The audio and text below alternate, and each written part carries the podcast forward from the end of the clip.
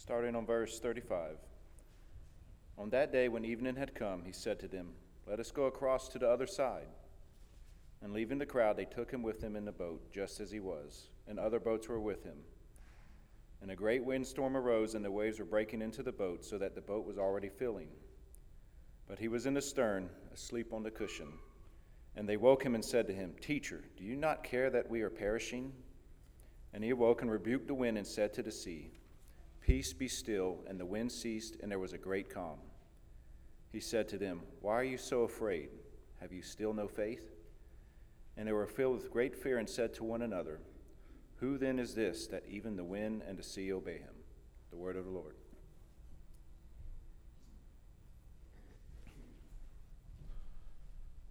Shall we pray, gracious Heavenly Father, we come to you, Almighty God, maker of heaven and earth.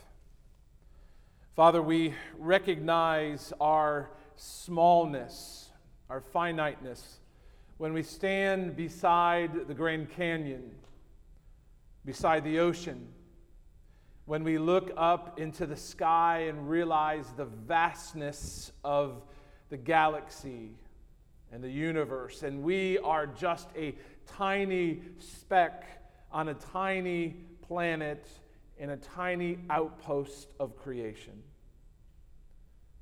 And Father, you are sovereign over every corner of creation, yet you know our names.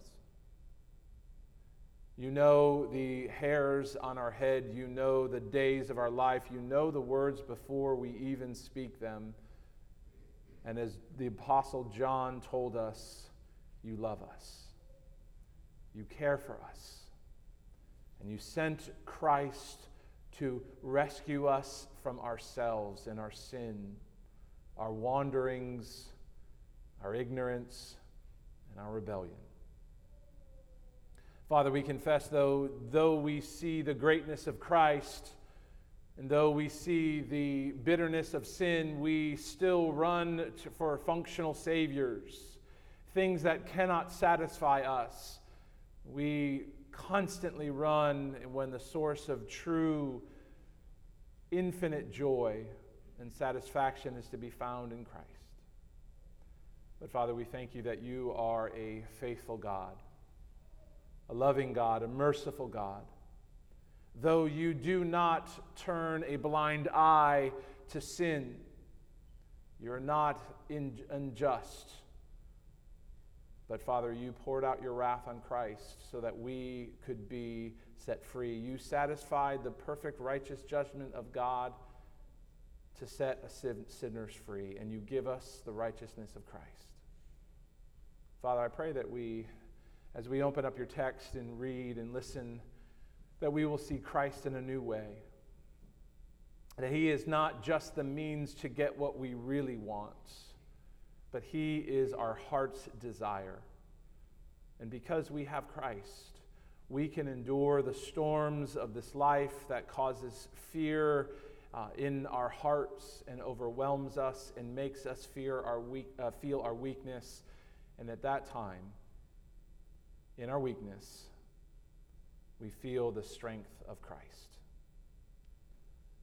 Give us ears to hear and eyes to see and hearts to love Christ for who he is today our champion, our Savior, our faithful older brother, the one who has come to redeem us from our sins.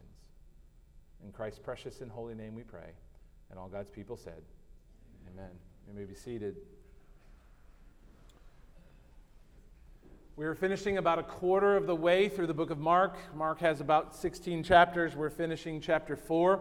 And one thing I like about the book of Mark is that it is a beautiful mosaic that Mark is using, and he uses different tiles to arrange that, different colors and textures, and he aligns all these little tiny pieces and these broken pieces together. And at first, we don't know what the artist is doing, what the master is weaving.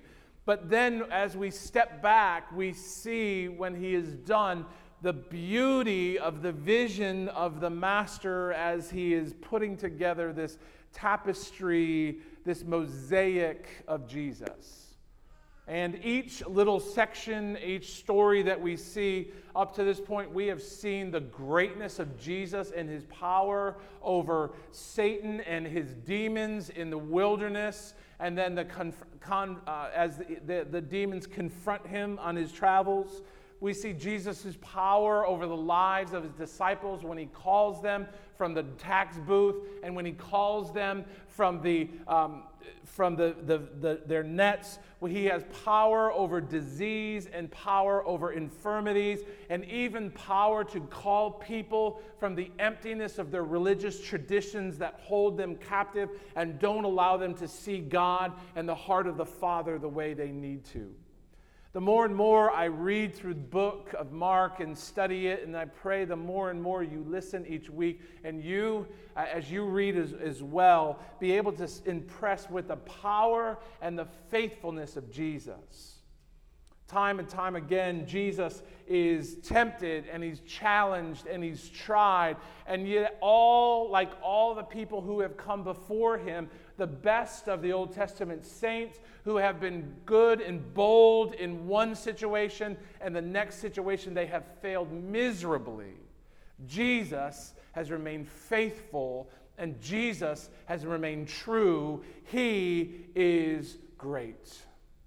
Up to this point, we've, I've showed you prayerfully, and you remember, the, that Jesus is a greater Israel. Jesus has passed through the waters of the Jordan in baptism, and he entered the wilderness for 40 days to be tempted by Satan. And it shows us that Jesus is a greater Israel. Israel passed through the waters of the Jordan into the, uh, into the uh, waters of the Red Sea. They didn't get to the Jordan yet waters of the Red Sea into the wilderness for 40 years, and every single one failed and fell in the, de- in the desert. But Jesus has been faithful. He is the greater Israel. Jesus has loved the Lord with all his heart, with all his soul, with all his mind, and with all his strength. The word of the Lord, the word of God, has been his food and his guide and his weapon by which he defeats the enemies uh, and the temptations of Satan. Today, I want to see a new picture, a new greatness of Jesus as we see in the midst of the storm.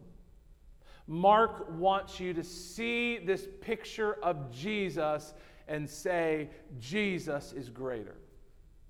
Dan this morning read for us Jonah chapter 1. And you thought, well, okay, I can see the connection. Jonah was in the storm, and Jesus was in the storm, and uh, the sailors were worried, and the disciples were worried, and, uh, uh, and, and, and you can see this. I want you to know this morning that Jesus is the greater Jonah. Jesus is the greater Jonah who has come to deliver us from the storm. And therefore, because Jesus is the greater Jonah, Jesus is the Lord of the storm, and he is able to deliver us safely through the storms of our life. Jesus is the Lord of the storm, and he's able to deliver us through the storms of life. And as we look at that, we see two ways, and there's many ways that we can see this, but two ways that I glean this one. Because he is the Lord of the storm who is able to lead us through the storms that we face, we can trust the wisdom of our God and we can trust the power of our God. We trust the wisdom of Christ and the power of Christ. Let's look in the beginning, starting off at, at that Jesus calls us to trust the wisdom the, of Christ. Uh, as we go through, as we are closing out Mark, Mark chapter 4, we've seen up to this point where it has been a long, hard, arduous day. Jesus has ministered to the sick. He has healed diseases and sickness. He has preached he has uh, preached to uh, uh, people that have had hard, cold hearts that were waiting for just one misstep that they could pounce on him and say, He's a fraud. And he also was preaching to hearts that were longing for something in this life that they could hold on to some hope and some truth and some peace that they would go through. Jesus is at this point physically exhausted. Some of you do jobs that you are physically exhausted at the end of the day, and this is how Jesus was. And so Jesus proposes to the disciples, let's go to the other side of the lake. It doesn't say where they were going. He gets into a, a boat with the disciples, probably a boat very similar to this, This is a boat that was discovered in the 80s during a drought when the water levels were very low in the Sea of Galilee. They unearthed it, brought it up, and um, discovered that this boat was a typical boat from the first century. It's about 25 and a half feet long, seven and a half feet wide, four and a half feet deep. It would have had four uh, oars that were uh, rowed. It would have had, um, and those of you in the Navy and the, uh, the um, Coast Guard, please uh, forgive my ignorance, but they would have had little cubby areas underneath, whatever the technical term is. Uh, don't send me an email, don't text me, I know I'm wrong. Uh, but they would have had an area below and they would have had a large sandbag ballast to be able to keep uh, the bottom of the boat steady. Uh, and as they go. And so, what Jesus is doing, he gets in the boat. There's other boats that are following him, and they're headed to the other side of the, uh, of the lake, presumably to get away from the crowd so they could have some rest and to be able to continue their, their ministry. Yet their journey was uh, disrupted by a furious squall that is common to the Sea of Galilee. It's actually the, uh, um, the Arabic word um, sharki, uh, which is, and it's pro- again, it's probably not the proper, proper pronunciation, but you can hear the word shark. They called these squalls sharks because they were so violent. And if you look at the Sea of Galilee, on the western side, there are two valleys that um, cause uh, the winds to swirl across the lake. The lake itself is the lowest freshwater lake in the world, some 682 feet below sea level.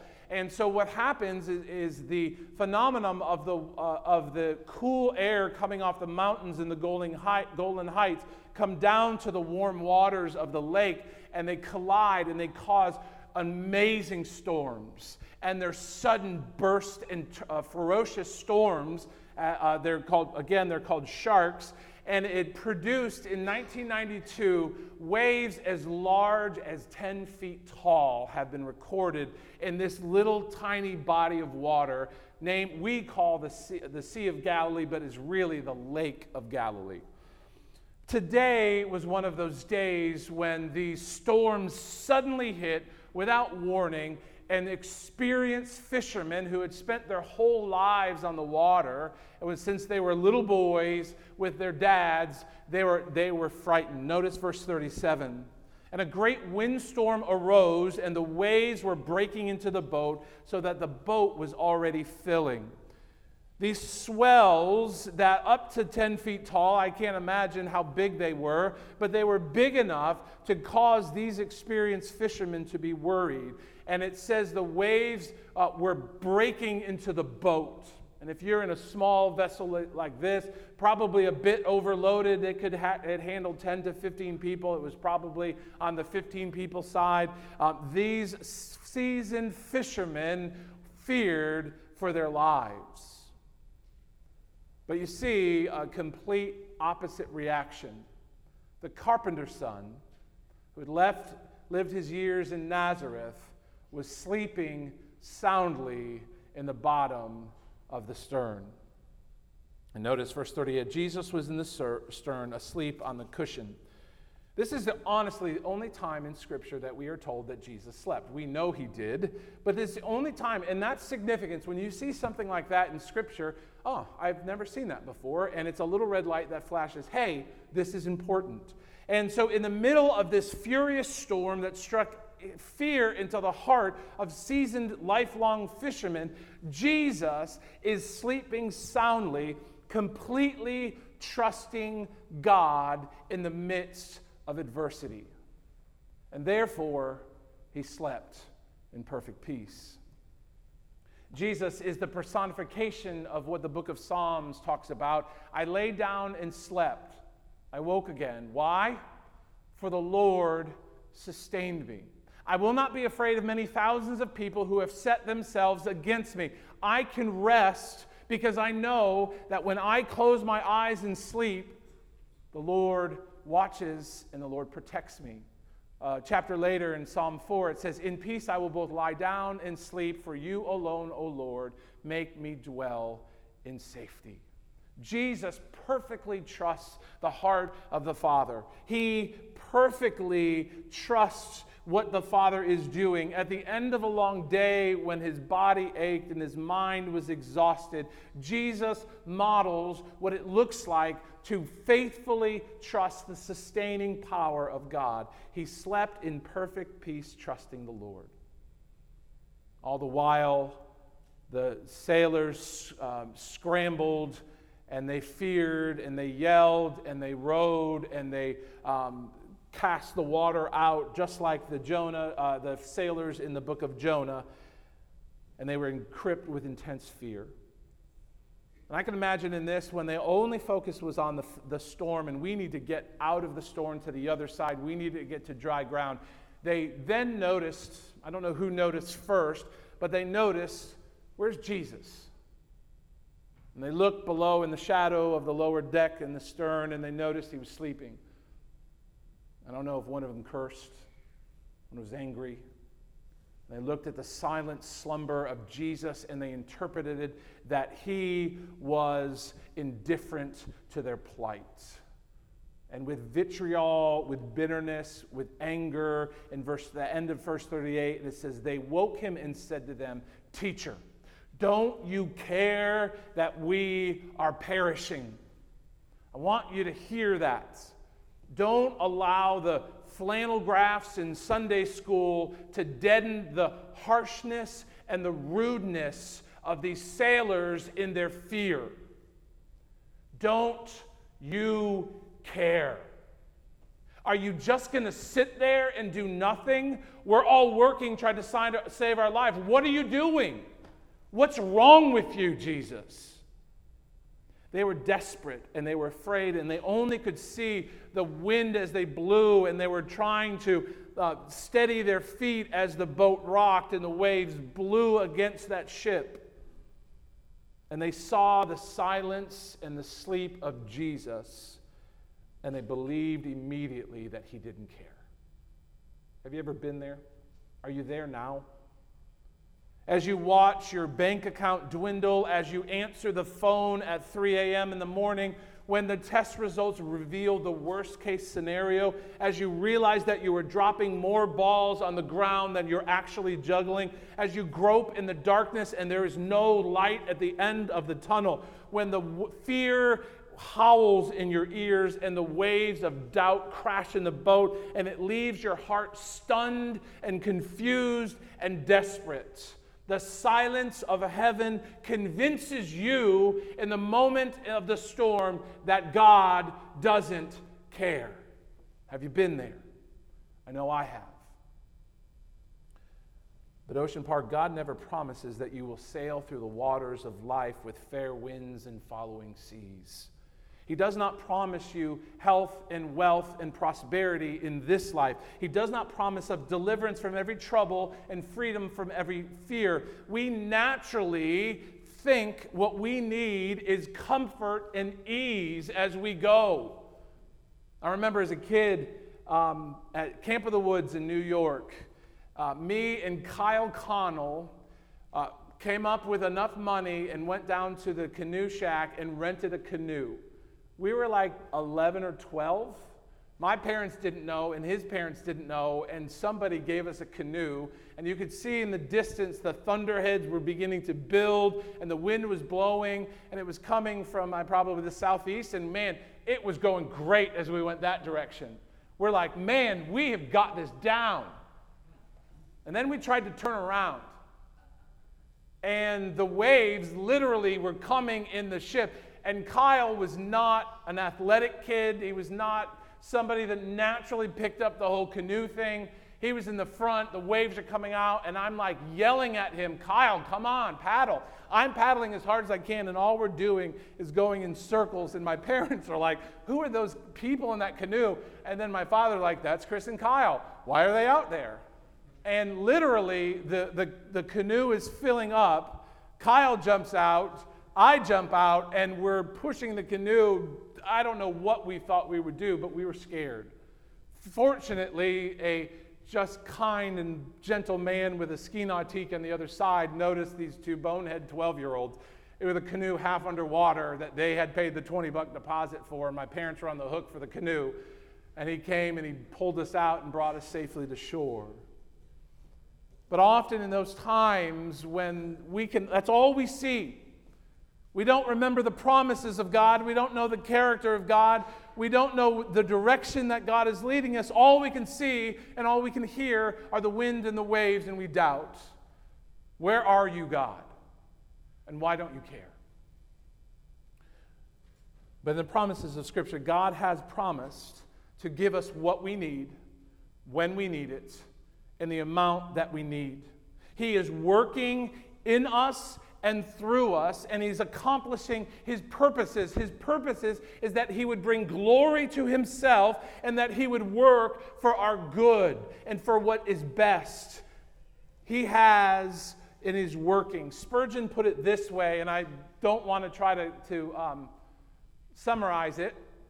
God has his purposes, and his way and his purposes are both for his glory and for the good of his people. Who among us wish the Lord to turn aside from his holy and gracious designs? Who has ordained the best? Would we want him to vary from those things? He has determined all things wisely. Would we have him determine otherwise? Which that which happens to us occurs because in the judgment of an infinite wisdom and goodness, it is in the whole best that it should be so. Would we wish the Lord be arranging otherwise?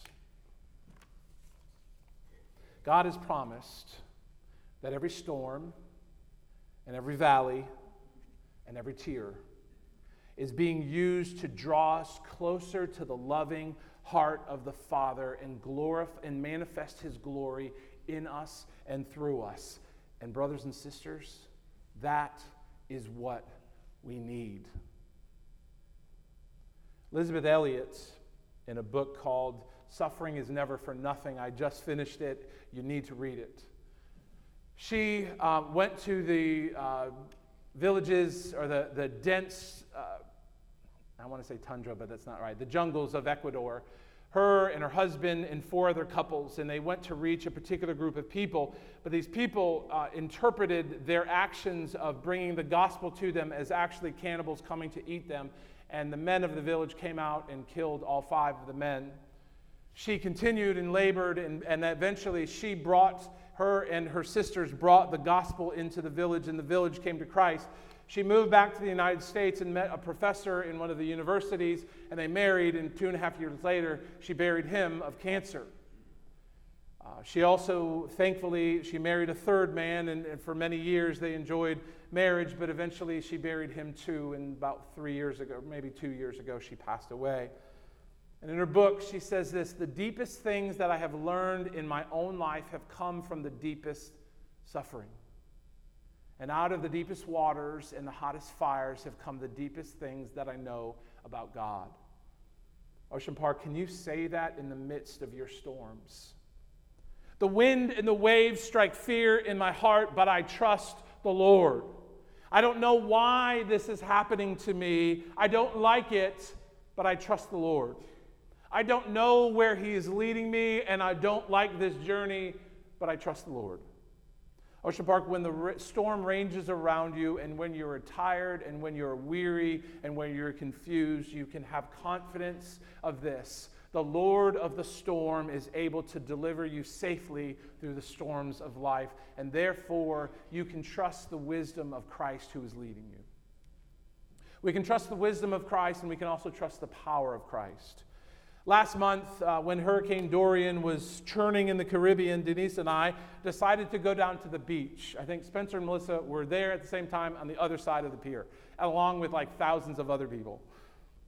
Uh, the, it was incredible to watch, and the, uh, the police and the, fi- uh, the lifeguards were saying, Don't go in the water. It is treacherous, it is dangerous.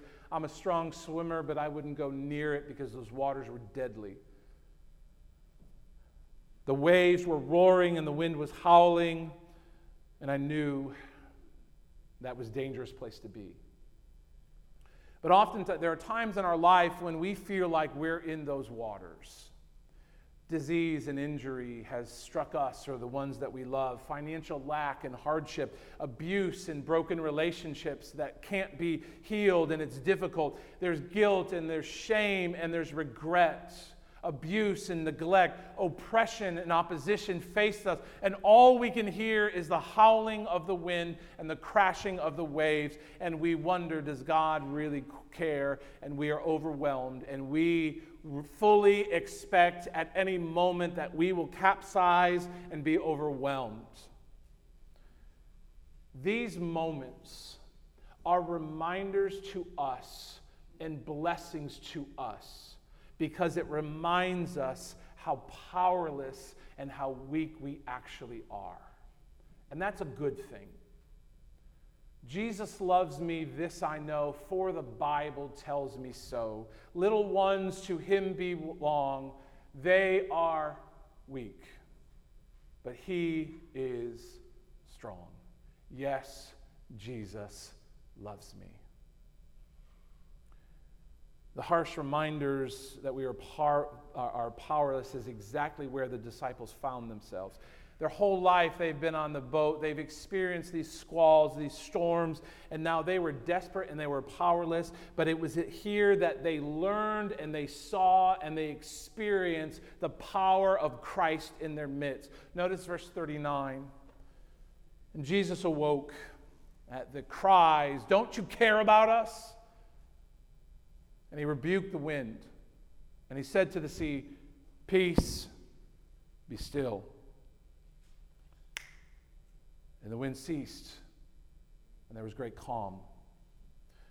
Rather than rebuking the disciples for their harsh, dishonorable accusations against the Lord of creation, Jesus rebuked the winds and the waves with one word peace. Silence. Hold your tongue. And instantly, immediately, the howling winds and the roaring waves held their peace, muzzled by the Lord of creation that was breaking the faith of the disciples apart. It was the powerful authority of the word of Christ that rendered the waves as smooth and as still as glass. Jesus, Ocean Park, Jesus allows us allows no force in creation, and we'll see this natural forces, and as we see next week, supernatural forces to thwart His purposes.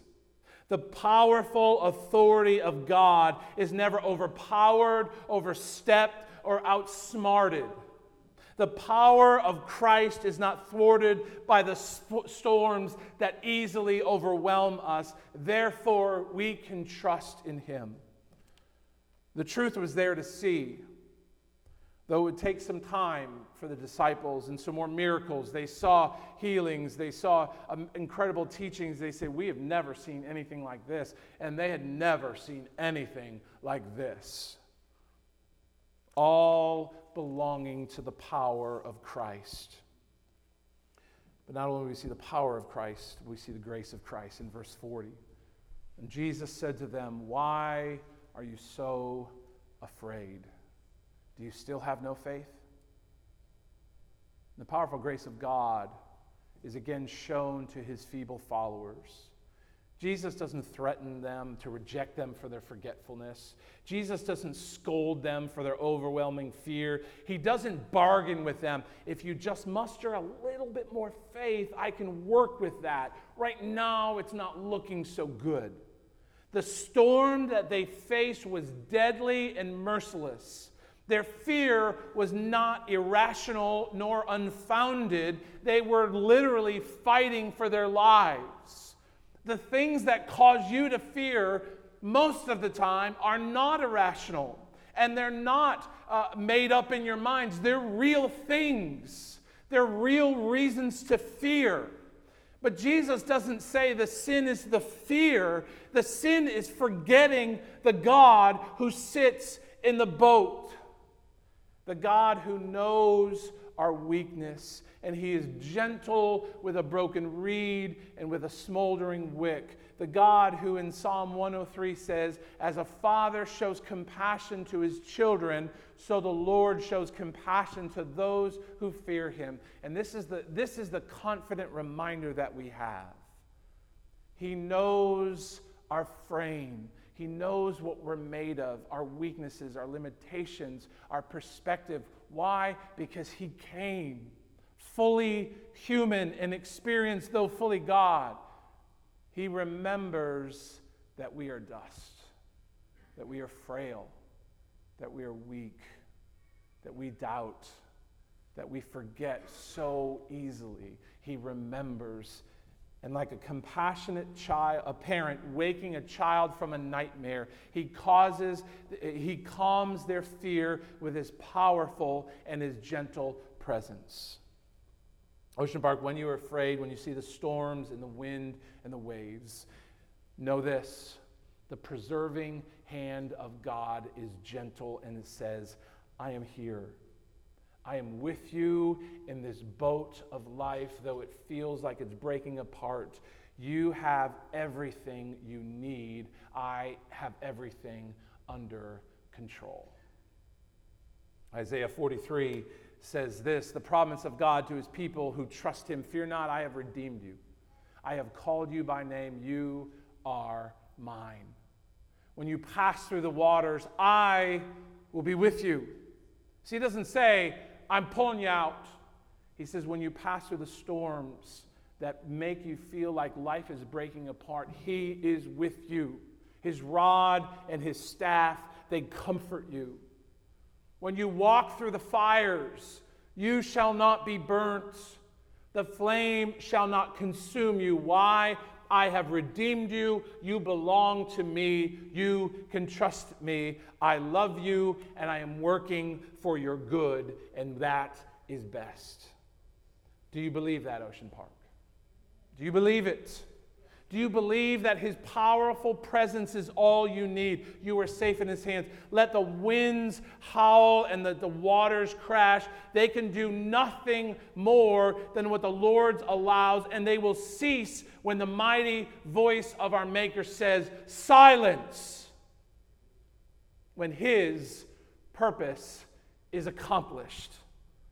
Even though we often don't know what that purpose is, and we can't imagine what God is doing. Don't you care? Can't you see what I'm going through? The fury of your oppressors and the storm and the, um, the, the, the fear that you have is no match for God, though it quickly overwhelms you. He is your, ever, your refuge and strength and ever present help in trouble. He is your comforter who can still the fury of your oppressors, though they roar like the waves of the sea. There is nothing in all of creation, natural or supernatural, that is able to thwart the purposes of God in Christ for you. Therefore, in the midst of the storm, we can trust and we can obey Jesus, our Lord. And I probably should have put the big idea up here because a little transition piece, but bear with me.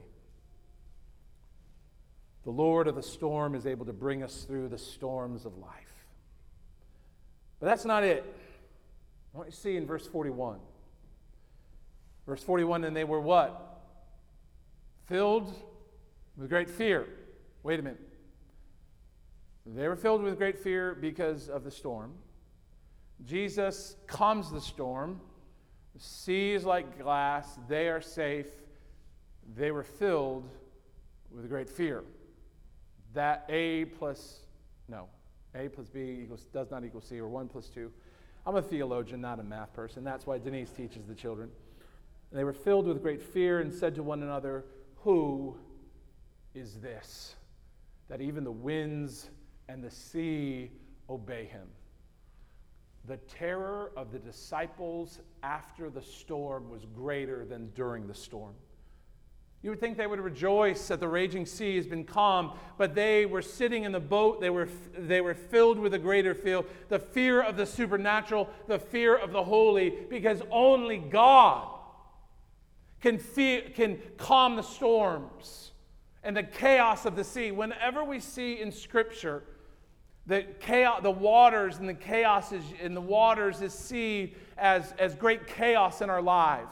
In Revelation 21, it says, When the new heavens and the new earth come and the sea is no more, that doesn't mean we won't have an ocean. That means that the chaos that causes fear in our heart is calmed. And when that happens, and we're standing in, or sitting in a boat with the presence of the Almighty God that can cause the chaos to become an order and peace, it struck fear in their hearts. This storm brought them face to face with the Lord God of creation, and they realized that the natural disaster was they were delivered from. They were no longer frightened by it, but they were frightened of the holiness of God, knowing they were not holy people. The Lord of creation was sitting in their boat, and it struck them with de- dread because they were unworthy to stand before the perfect holiness of an Almighty God. The question is this Who is it that sits in the boat?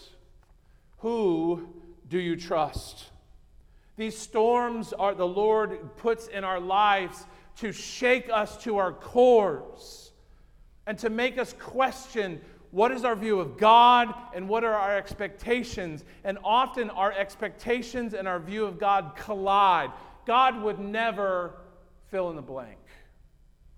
And our expectation, when our experience collides with our picture of God, often our faith will fail us because we have an idolatrous picture of who God is and what He does.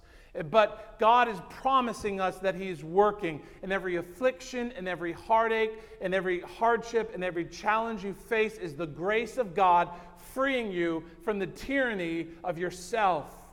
The ridiculous belief that you are the master of your fate and the captain of your soul needs to be dashed across the rocks. And that is painful, but is what we need. We need to feel our weakness because it is not until we feel our weakness we can be filled with the power of our Lord and our Savior, Jesus Christ. And the storms of life bring us face to face with our weakness and our ability and our vulnerability. And it brings us face to face with the only one who can save us, and that's Jesus Christ, the Lord of creation. At the moment of the storm, you're forced to answer the question who is this? Israel, as they passed through the Red Sea, saw the great power of the Lord that used against the Egyptians. And one side of the Red Sea, we, they feared for our life. They looked at Moses and said, What have you done to us to come and slaughter us in the wilderness? And then the other side of the ocean, when they realized, Holy cow, what have we done? What has God done? They believed in the Lord and in his servant Moses. You can see the f- power of God in the storms, and you can feel the, the, and you can fear his holiness and still not believe in him. You can still feel your weakness and fear his power, and you can run away from him because you don't want to bow to his, before him. Ocean Park, I ask you, what will you do? Will you fear the Lord and trust Him and obey Him because all that He does is right and wise and powerful and true? Or you run and flee and hide like Jonah? The Lord of the storm is able to deliver us safely from the storms of life. Therefore, we can trust the wisdom of God and trust the power of God.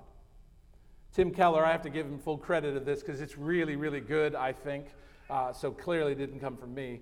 Uh, Jesus is the greater Israel that went through the waters and into the wilderness, and Jesus is the greater Jonah. Similarities are incredible between the comparisons to two. G- like Jonah, Jesus' ship was overtaken in the storm, and the descriptions between the two are incredible. Like Jonah, uh, Jesus was asleep in the stern of the ship. Like Jonah, Jesus was awoken by his shipmates who desperately feared for their life. Like Jonah, Jesus' Jesus' storm was calmed by divine intervention, and the sailors were gripped with great fear. There is one stark difference. It's Jonah 1, chapter, verse 12. And Jonah said to them, Pick me up and hurl me into the sea and the sea will quiet down for you. For I know it is because of me that this great tempest has become. It was the sin of Jonah that brought that storm, and Jonah was thrown into the water.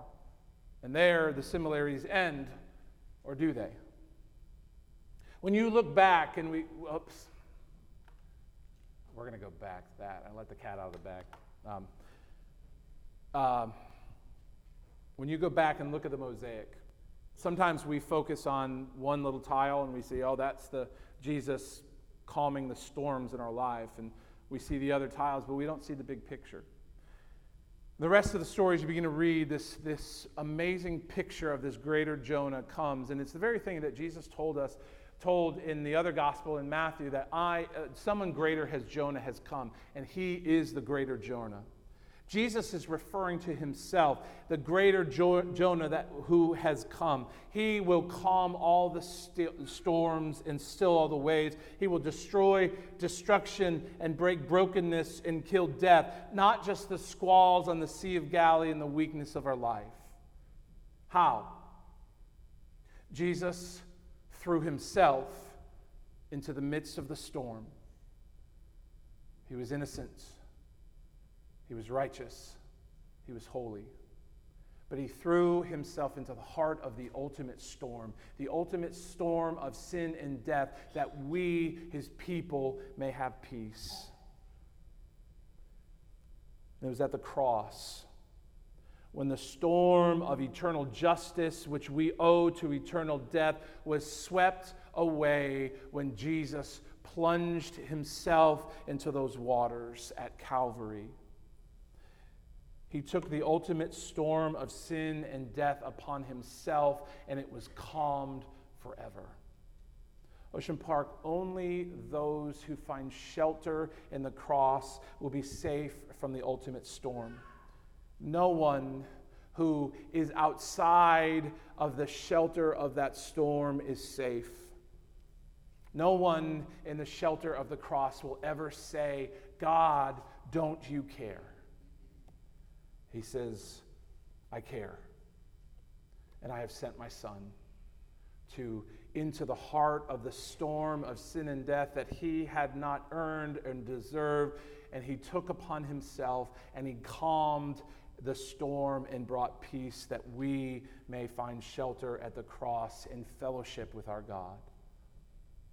Jesus loved you so much. John 3:16 says, God so loved the world that he did what? He gave his only son. That whosoever believes in him finds shelter in the cross, believes the promises of God that says when Jesus died, he took and uh, brought peace to that storm of sin and death that, I, that would overwhelm me and break me apart.